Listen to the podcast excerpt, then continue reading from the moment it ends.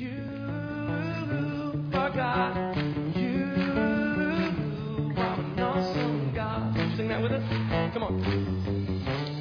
pray that as you listen to this message, you will not only be challenged, but changed. Our desire here at Heartsease Family Life Church is to see people grow and develop in their walk with God, for all to enter into His best for their lives.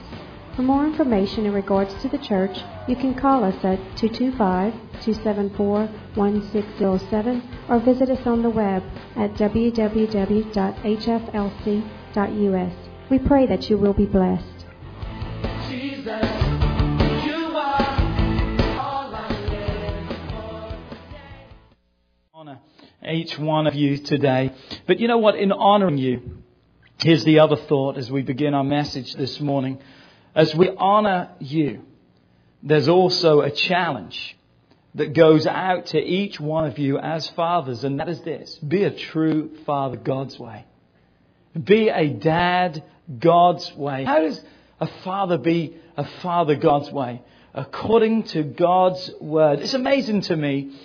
And you know, it, it seems like so many times I sound like a broken record when I go over this over and over again. But I just really believe it is this or just that important that the principles that we find in God's Word, there's principles in God's Word that we discover that when applied to our lives will make us a better person. Do I hear an amen?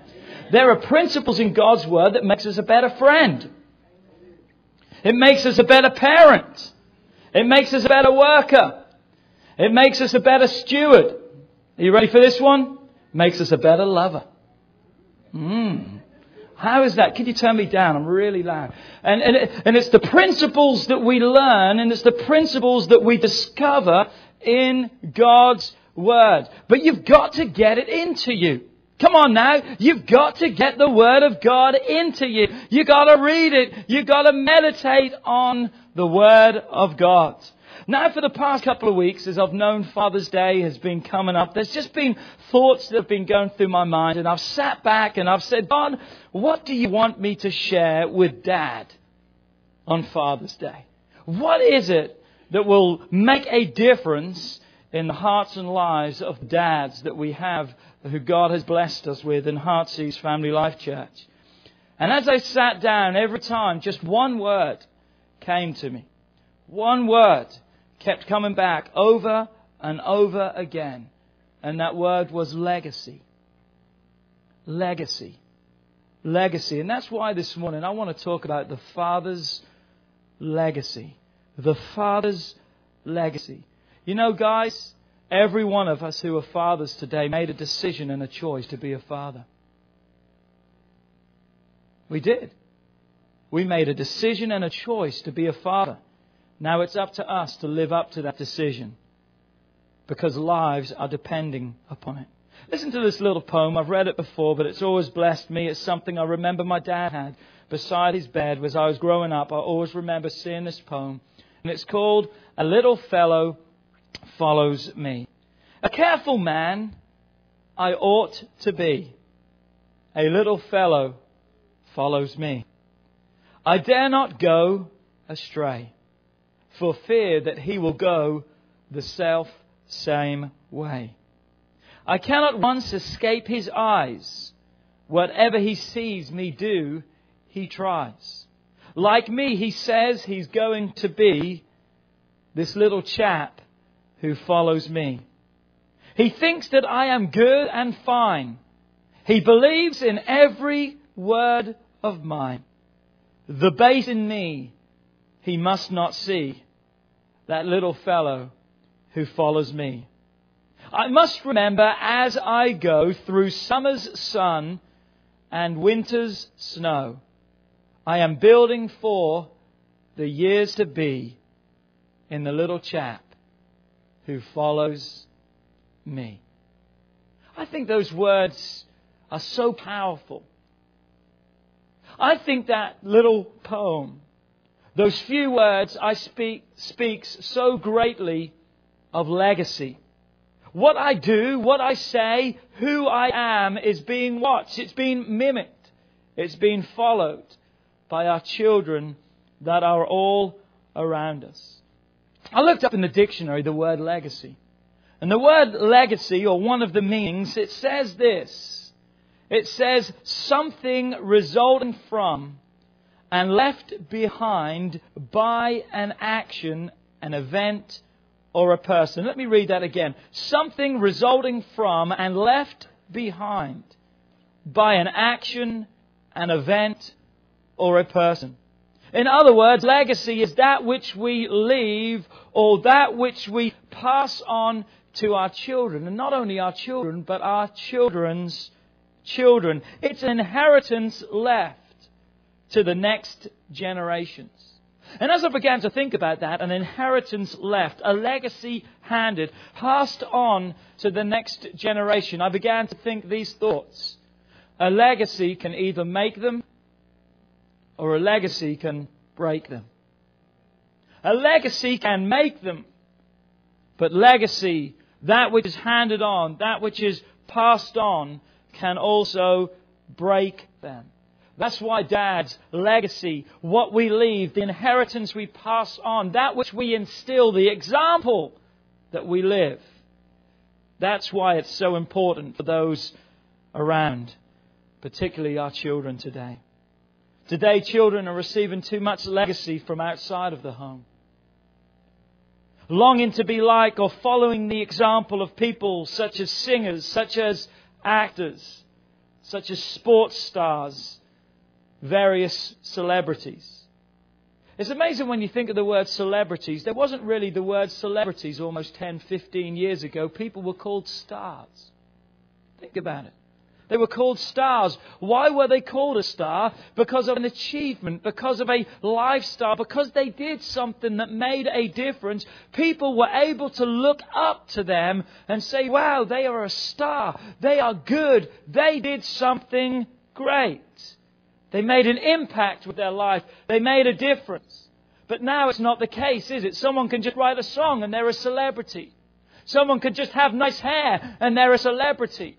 There's not that achievement. There's not that which people can look up to anymore. And in fact, most of the things that we see in celebrities today, there is very little to celebrate. There is very little to say, I want to be like that. But yet our children today are longing to be like these people whose lives are wrecked, who have no morals, who have no standards. Come on, dads. We need to once again be the stars in our home, not a celebrity, not a has been. Stars that our children will once again want to be like us.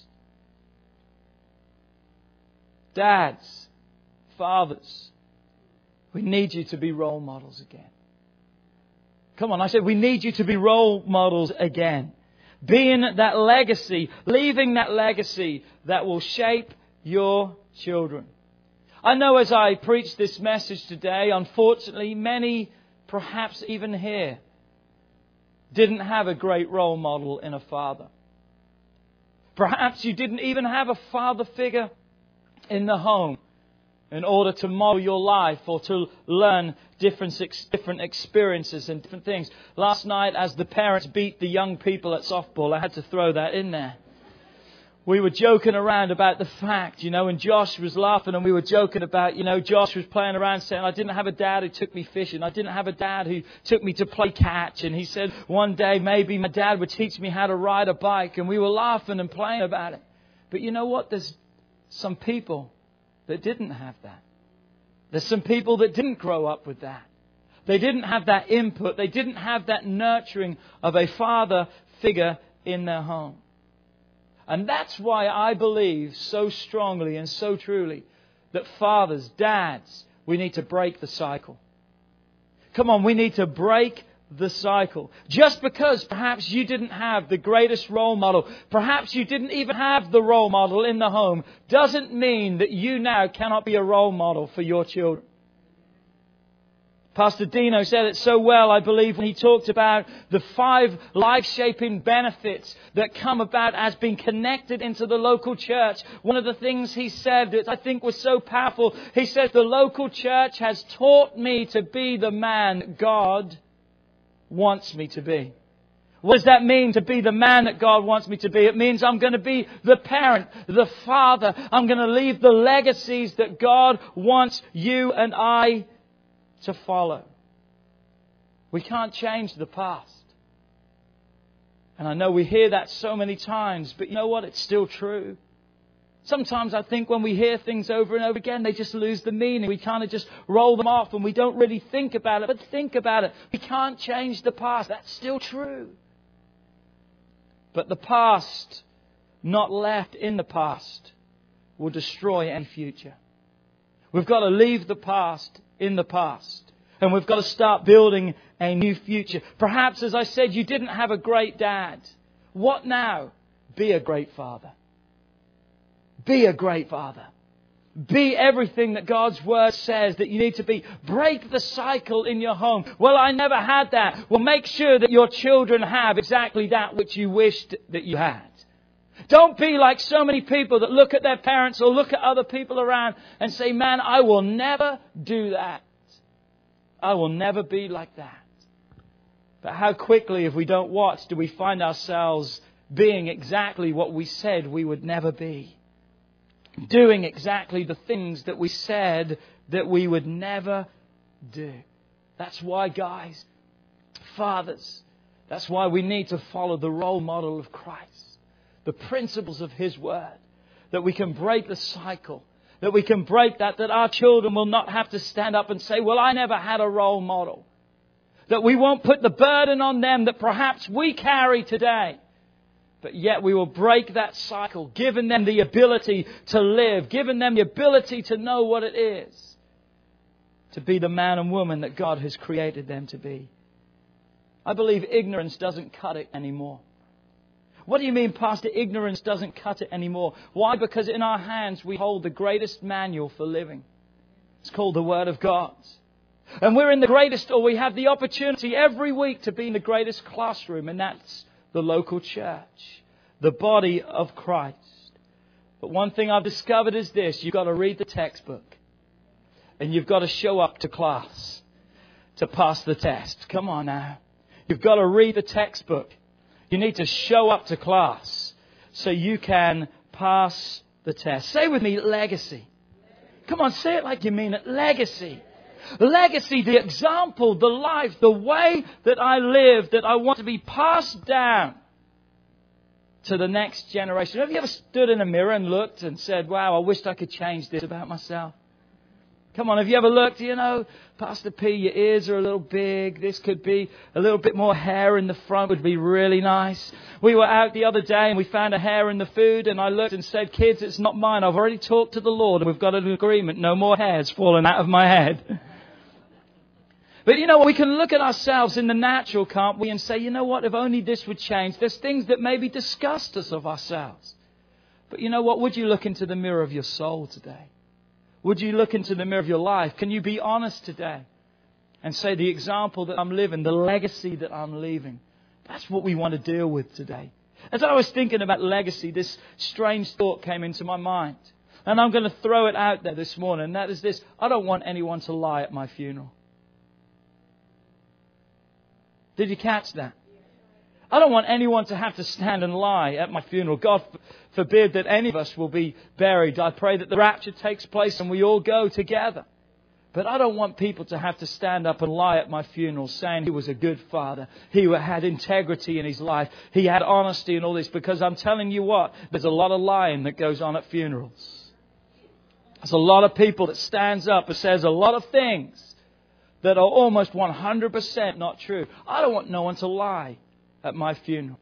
And I've discovered this. If I don't want lying at my funeral, I've got to start living a lie. And I've got to start living the truth. I've got to start living the example that I know God wants me to be. Just as we were at the beach this last week, Luke had asked me and he said, Dad, will you bury me in the sand? I laid him down, dug a little trench, and I began to bury him. And as I was preparing this message, I almost could literally see me throwing sand onto Luke on the beach, burying him to a place that he was pinned down and could not move. And once again, I began to think about that. We can be burying our children. We can be burying our children alive to the point that they can't move, they cannot focus, they cannot function as God intends them to do. Why? Because of the legacy, the example, the way that we live, live our lives.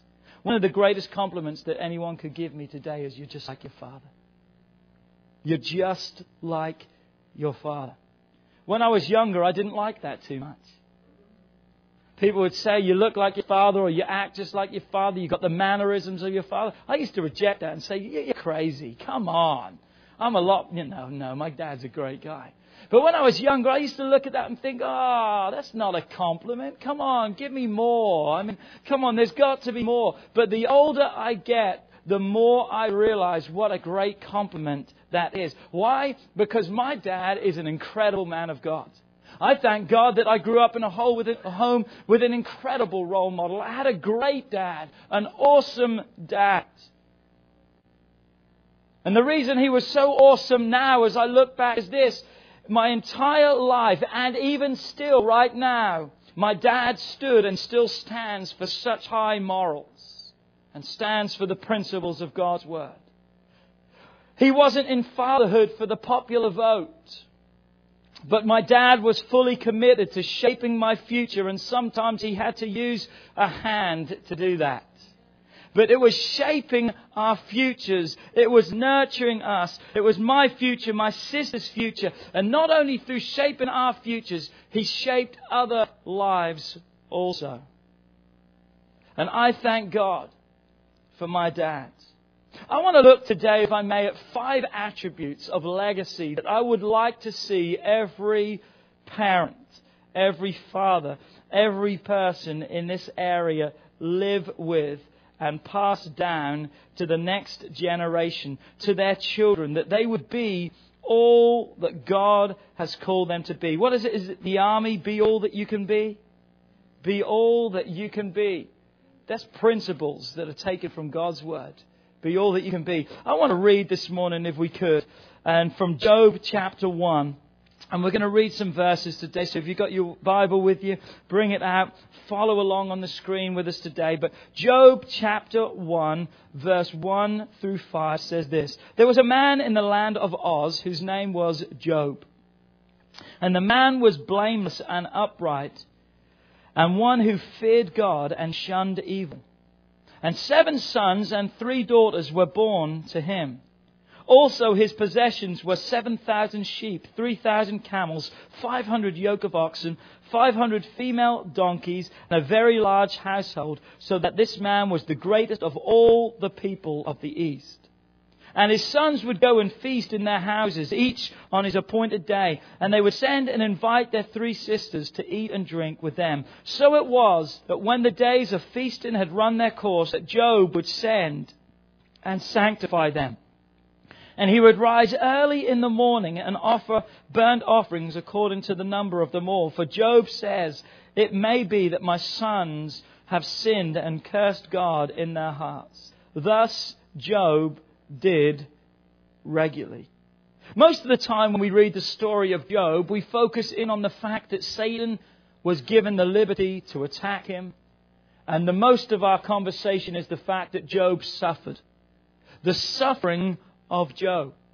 But in these first five verses of the first chapter of Job, we see a different side of Job, and we see Job as the father. The father figure. So from Job's life, I want to take the first legacy, the first example, that which us as fathers, parents need to pass down to our children. That is this. Number one, we need to leave the legacy of the fear of God.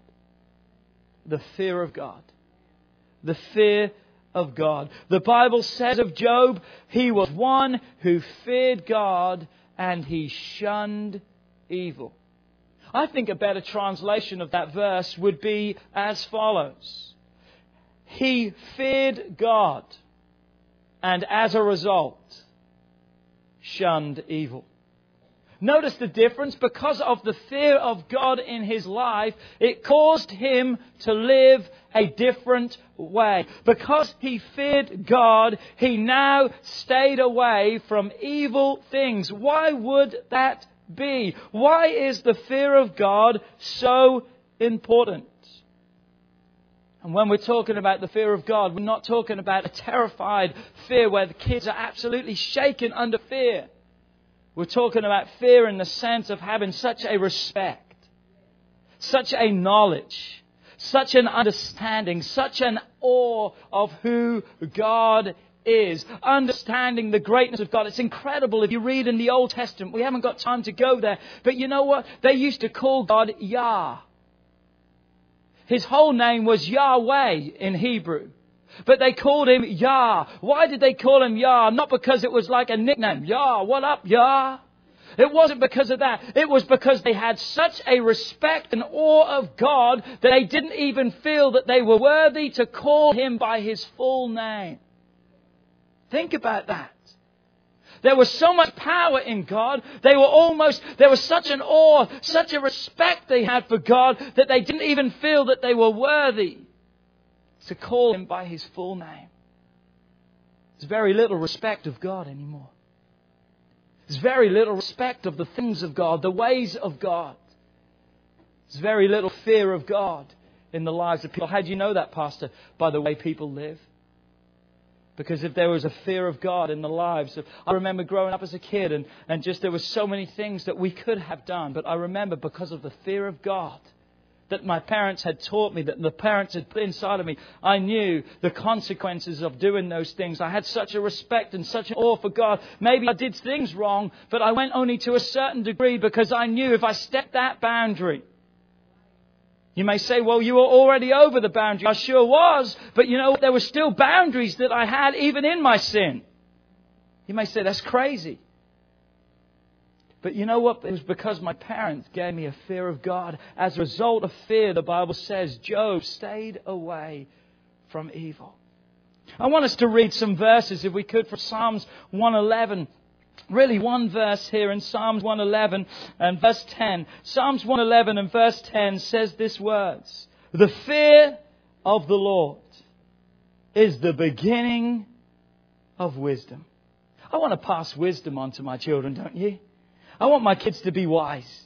Come on. I want my kids to have understanding. I want my kids to have such wisdom in their lives. The Bible says the fear of God is what begins that wisdom, that godly understanding in their lives. The fear of the Lord is the beginning of wisdom. A good understanding have all those who do his commandments.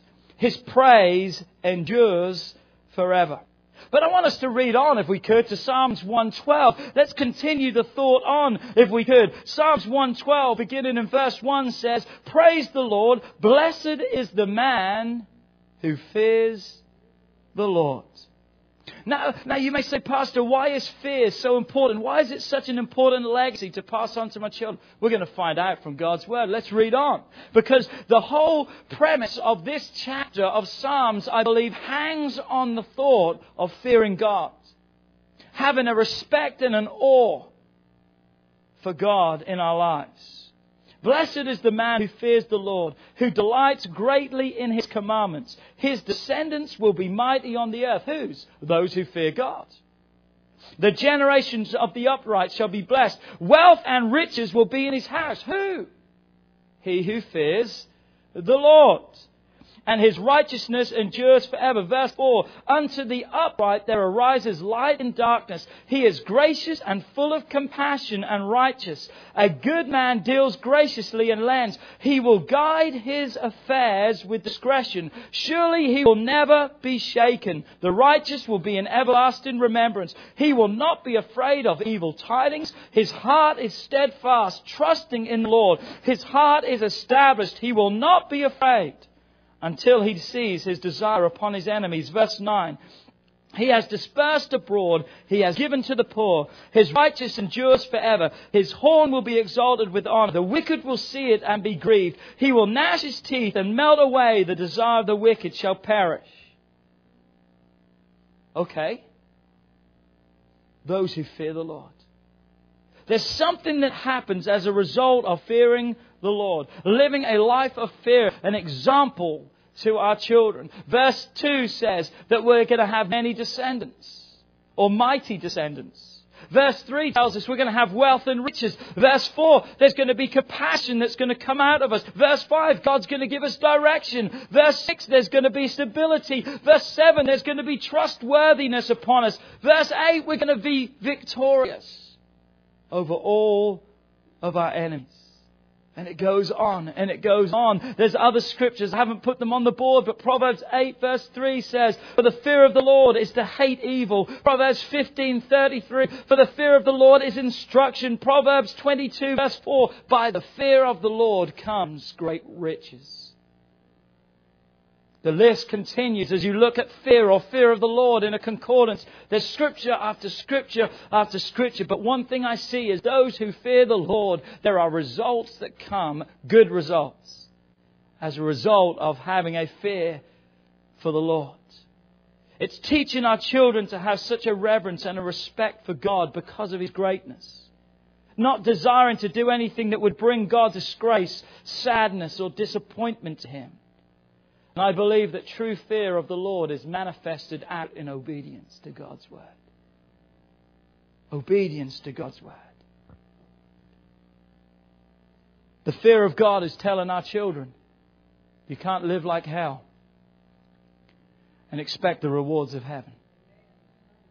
That's teaching them the fear of God teaching them that there are results to consequences and, and things that they can't have. All the, you know, as I began to write about this, and I've got to be careful how I say this because I know I can be taken wrong. I thank God today for grace. Man, if you haven't shouted amen, that would be a good time to shout amen. I thank God for grace, the grace of God another chance, unmerited favor, that which you and I don't deserve, the grace of God. I thank God for the grace of God. I truly thank God for the grace of God. But you know what? I wish there was more fear than grace. I wish there was more fear than grace. Why? Because we've got to a place right now where, oh, God's forgiven. Oh, we just do whatever we please. We have no fear, but yet all we have is grace. There's got to be a balance once again in our lives. Thank God for His grace. I said, thank God for His grace. But you know what? I think we're guilty of riding out that grace to such a degree that we've lost all respect and all awe and all wonder and all the greatness of God in our lives. Oh yes, we have grace because of His greatness. We need to be reminded of that. The children of Israel saw the ground open up and swallow people who stood against God. Now, I don't know about you, but that would have placed me in a position where I would have really thought twice about doing wrong things. Come on now, I mean, the ground literally opened up, swallowed the tents and the people and everything those people owed, and then closed back up. It wasn't just left cracked open. I mean, it was just like a mouth opened, swallowed, and they were gone. Some people stood against Moses, and all of a sudden, leprosy broke out all over their bodies. People rebelled against God, and all of a sudden serpents came from everywhere. 22,000, I think, were killed, just like that. I'm telling you what, there was a fear of God, but listen, that wasn't the fear that God wanted man to live by. It wasn't the sense that they were terrified in that regard, but God wanted to get across to them that He's a holy God. That He's a holy God, and if you choose to do the wrong things, there are consequences that come. But today we've lost the sight of the consequences of sin because all we see is the grace. We've got to teach our children the balance of the fact that God is a holy God. Maybe the ground is not going to open up and swallow us, but let me tell you something. Eternity is a long time to be lost. We've got to teach our children the legacy, by example, the fear of God. We need the fear of God back in our homes. We need to realize this. If you're taking notes, write this down. We need to realize this. God doesn't work for us, we work for Him. That's the right perspective. Why? Because we've convinced ourselves that God is at our beck and call, that we can manipulate God. Listen to me. You don't work, well, God doesn't work for you, you work for God. But those who work for God receive a wage. Come on, He's no man's debtor, the Bible says. He will repay and give you the blessings when you realize that in your life and live by that fear. Remember that person when you were growing up that you were terrified of? Maybe it's a principal, I remember our school, the very first day at school, the teacher grabbed me by the hair and pulled me up out of my seat. And my buddy who was beside me and cracked our heads together. Needless to say, I was terrified of him from that day on. Every time he came in the room, even if I wasn't doing something wrong, I repented. We joke about that, but we've all got those people in our lives that we know that when they came into our being, we straightened up, we sat up, we straightened our tie, we put our hands off the. Whatever it was that we were doing, we made sure that we were doing right. That's the same way we need to live with God. Not in dread, not in fear and in terror, but in such awe and such respect that God, would my life be pleasing to you? Fathers, pass down the fact of the fear of God to your children. Why? Because we read it in Psalms 112, the benefits that come. Teach them that fear that will keep them from evil. A fear that will make them love God, not hate Him. We can teach our children to love God, not hate Him. A lot of people have been taught fear the wrong way, and we haven't got time to go into it, but as a result, they hate God. Come on, teach them through the example of your life seen through action, the fear of God. The second legacy that we can leave our children, I think, is a great one, and it's the legacy of prayer. In Job chapter 1 verse 5, it says, Job would rise early in the morning and offer burnt offerings unto his children. He would pray for his children. I said, Job prayed for his children, and the Bible says he prayed regularly. He didn't just do it off and on when he felt like it. He prayed regularly. Parents, dads, do your children see you? Do your children hear you praying? We're here today because someone prayed for us. But do you realize that your prayers can keep your children here? Do you realize that your prayers can keep your families in church? It's not just enough to get them in church. Come on, we need to be praying that God will continue to keep them. We need to pray for our children. How many times do you hear of parents who used to go in and lay hands and kids talk about they would wake up in the middle of the night and their parents were praying and weeping and crying over their children. Parents, dads, we need you to stop praying. We need you to start praying over your children, praying for your children, believing for your children. I remember as a child praying with my dad and thinking he would never stop. God, is my dad ever going to stop praying? But today I thank God he never has stopped. I said, I thank God today that he never did stop. Because every day, my dad, I talk to my mum and dad every day on the phone, and every day they tell me, Philip, we're praying for you, Kelly, your family, we're praying for your church. My parents pray for you. Every day. There's power in prayer. What a legacy we can pass on to our children. The power of prayer. Why is prayer so important? Well, obviously, it's conversation with God. Sure is. But as again, as I went back and looked at the life of Job, it was prayer that sustained him. Through the trials and the adversities when he lost everything, it was his prayer life, it was his relationship with God, his communion with God that sustained him. But you know what? It didn't just sustain him, it was also his prayer that produced at the other end of the storm. It produced on the other side of his storm. Prayer brought about a blessing in his life. Teach your children that. What a legacy. Prayer is more than kids, it's time to eat. To most people, that's the only time they pray.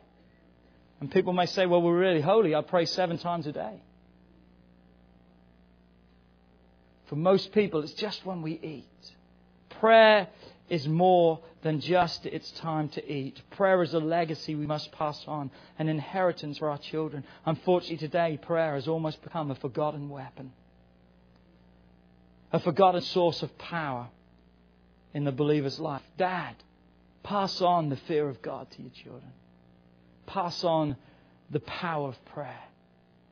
But remember, we're not just teaching our children this through our mouths, we're teaching them by the act or the actions of our lives. Legacy number three praise and worship. Praise and worship. 1 Samuel 16, verse 13 says these words Provide now a man who can play well and bring him to me. We've got these words on the hallway outside there. It says, Find one who plays well and bring him. The Bible says that Saul was attacked by a distressing spirit a spirit that would come upon him and distress him to the point that he almost could not function, he could not live. Saul recognized and realized, and those around him realized there was only one thing that could break the power of a spirit like that. And it was one who knew how to worship. It was one who knew to praise. Come on, there was many skilled musicians of that day. There was many people who could play instruments. There was many people who could sing. But there was only one that could sing and play under the anointing and leading of God. There was one who truly knew what it was to praise and worship God. And he was the one that they found. David was a praiser. David was a worshipper. Can your kids say the same about you? Well, Pastor, I can't sing well. Well, Pastor, I'm embarrassed to really enter into praise and worship. What if I look a fool? It's amazing that everywhere else we don't care. But only in church. Listen to what David says to his wife Michal in 2 Samuel chapter 6 as she is ridiculing him for the way he acted before the Lord as they were bringing the ark of the covenant into Jerusalem. The Bible says that David was twirling and swirling, he was dancing, he was praising, he was giving everything he had to the Lord. And his wife looked and she said to him these words in 2 Samuel 6, 21 and 22. David said to Michal, It was before the Lord who chose me. She said, Didn't you look a fool today? You embarrassed yourself. Not only yourself, you embarrassed the kingdom. You're the king. Act like a king. And David said to her, it wasn't before anyone else, it was before the Lord. Why do we worship and praise? It's not before other people, it's before the Lord. It's before the Lord who chose me. Why do I praise? Because God chose me. He could have chosen anyone else, but He chose me. That's something to give praise for. Why? Because I wouldn't have chose me. Would you have chosen you?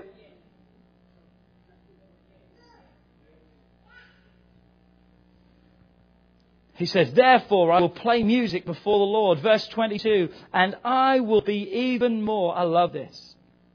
I will even be more undignified. We need some undignified, undignifying to happen in a church. We've got so dignified. We've got so religious. We've got so staunch. And when it comes to praise and worship, we've got so dignified. Come on, we need some, some undignified worshippers, those who are totally surrendered, given over to God. Not given over to sports. Not given over to movies and all these things. Given over to God. I'm telling you this much. This is what God has challenged me in my life, and you know it to be true. If I can shout louder at a football game, then a football game is more important to me than God. God challenged me with that. If I can cheer and make a fool of myself in a football game, a baseball game, or wherever I'm at, then I should be able to go a little bit above and beyond that in the house of God. Come on now. God challenged me with that. I want to leave a legacy for my children that they know I'm a praiser and I'm a worshiper. I'm not embarrassed about that. Because I know praise and worship breaks bondages, breaks strongholds, brings people into victory in their lives. Come on, what are we teaching our children? We need to leave them the legacy that is important to praise and worship God. Praise and worship is not a time where dad sits down and he crosses his hands. Praise and worship is a time where I see my dad with tears rolling down his face, his hands in the air, not caring about what other people think. How sad that our children would sit. Why? Because our dad sat. What legacy are we passing on? Incidentally, the 23rd verse of 2 Samuel 6 says these words that from that day forward, Michal was barren and she never had any children. I don't believe it's a coincidence that that verse was put there right after her ridiculing someone who worshipped and praised God. When she had a reluctancy, where she had a resistance to worshiping and praising God, God said there was a barrenness that came upon her life. I'm telling you right now, we're digging a hole and burying our kids if we don't praise and worship. We're creating a barrenness, a barren spirit to be placed upon our children. And why do we praise? Why do we worship? I wish we had more time. We have a reason to. Listen to Exodus 13 verse 14. So it shall be when your sons ask you in times to come, saying, What is this? This verse is actually used when it comes to offering up the first fruits or the firstborn child in the reference to tithing and giving unto God. That when your children ask, why do you do this? But the same can be said as praise and worship because tithe is a form of giving just like praise and worship. So when your children look at you and say, God, Dad, why do you do this? Here's the answer that we need to give our children. This is what you shall say to them. Exodus 13 verse 14. By strength of hand, the Lord brought us out of Egypt, out of this house of bondage. In other words, Dad, why do you praise God? Because of what He's done for me. Let me tell you something. Your dad wasn't always saved. He didn't live the greatest life. But with a mighty outstretched hand, God lifted me up. He broke the curse of sin. He broke the stronghold. That's why I praise Him. That's why I give Him the glory. That's why I give Him the honor. I praise Him because I have reason to praise Him. Teach your children. Teach your children to praise. Legacy number four, discipline. Discipline your children. Proverbs 13:24 He who spares the rod hates his son. You want the definition of hate? It's the same one that you know. It's not like a, a hidden word that means something different. The Bible says if you don't discipline your children, you hate your children. Strong words. But he who loves him disciplines him promptly. I'm not one of these kind of people, you know, and, and it's tough, I know, in some settings, but I hate this. Just wait till you get home. You go off the boil by the time you get home. You know what I'm talking about? And it's not good to lash out at your kids, but then the kids forget what they've been. I'm, I, I'm just a firm believer that when you're somewhere, I heard someone in the hallway this morning. I said, Happy Father's Day to you. And while I was saying Happy Father's Day to you, they were saying, Son, let's go to the bathroom. I knew the bathroom trip wasn't for the bathroom. I knew it was for a little tap tap. A little bit of direction. A little bit of warmth to the seat of your pants. But he who spares the rod, discipline your children. Can I say this, Dad? It's not the mother's role in the home to discipline the children. Come on, I've got to say that. It's not the mother's position. Yes, the mother should discipline, but the mother should back up the discipline of the father. You may say, well, that's not how it is in our house. Well, you better get your house according to God's house. Because the father, the husband, is the head of the home. He's the disciplinarian. He's the one that needs to inflict the pain. Discipline is the other side of teaching. When I read that this week, I thought that was so profound. Think about that. Dis- discipline is the other side of teaching. Sometimes children learn according to teaching, and you don't have to discipline them. But there's another side, isn't there? Sometimes when they don't learn, we need to discipline them, which is direct them back into good learning. We need to train them. We need to nurture them. But however, there is a clear distinction between discipline and physical abuse. Discipline may be painful, but it's not injurious. We are never to inflict harm upon our children, but a time of pain may be part of effective correction. Don't be a fool and fail to discipline your children. You're right, I said don't be a fool because you're a fool. The Bible says that too. You're a fool if you don't discipline your children. Be a man in the home. Discipline brings with it security. You've got to catch that. Discipline brings security. Children may not feel it today. In fact, they're mad at you. But they're going to love you because there's a sense of security, a sense of belonging, a sense of caring that will eventually be felt through the realm of discipline. It may not always be seen, but it will be eventually. Remember this you are first your children's parent, you are second their friend. Come on, you're not number one their friend. Come on, you're not winning any popularity votes as a parent. Come on, you're going to stand up and say, this is how it's going to be, whether you like me or not. That's not important. What's important is this. This is how it's going to be, like it or not. Come on, thank you, Miss D. She's agreeing. You're number two, their friend. Number one. Because if you get it the other way around, that's why families today are out of whack, out of balance, and that's why kids are out of control. Well, they're just my best friends. God never called you to be a friend. He called you to be a parent. Be a parent. Be the best friend. Correct your child. What an awesome legacy to give them. Lay the boundaries. Let them know the consequences of crossing them. My dad said to me and still says this to me, son, you're still not too old to receive a hiding. That's what he used to call it, a hiding. He says, I'll still put you over my knee. And he would.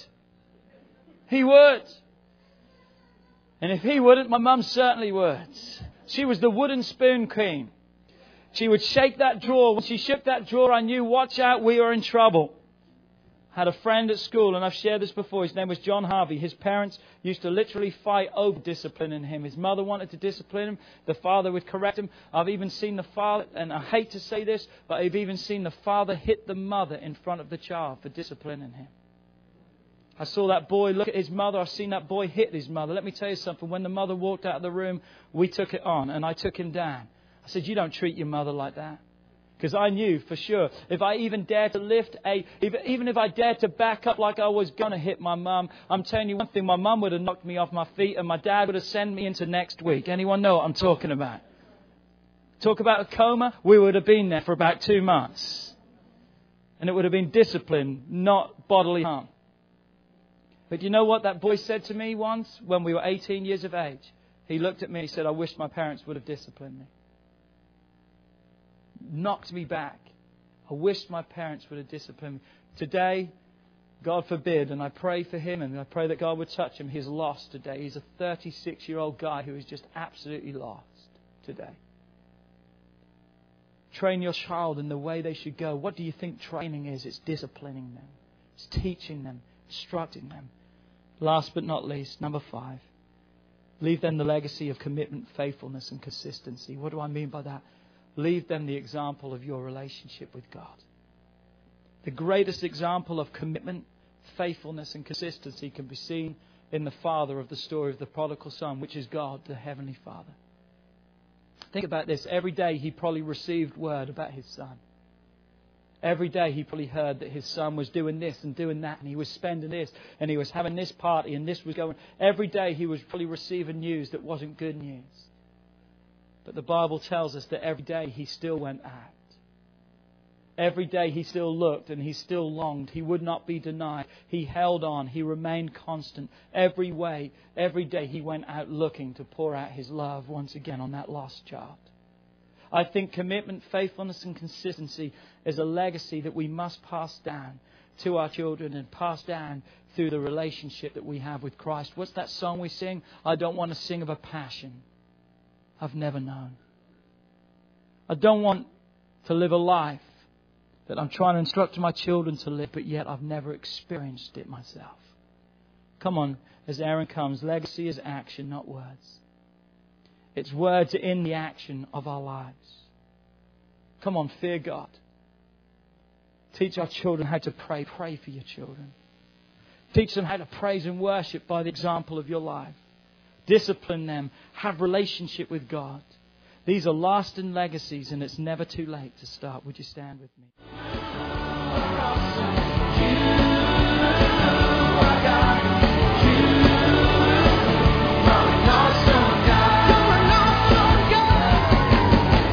We would like to thank you for listening to this message today.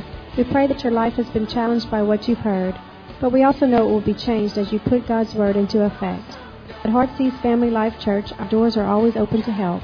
If you need any more information or just a friend to listen, we are here. Call us at 225-274-1607 or email us at pastorp at hflc.us. Remember, put God first in your life and everything you do will prosper. We look forward to seeing you soon. God bless.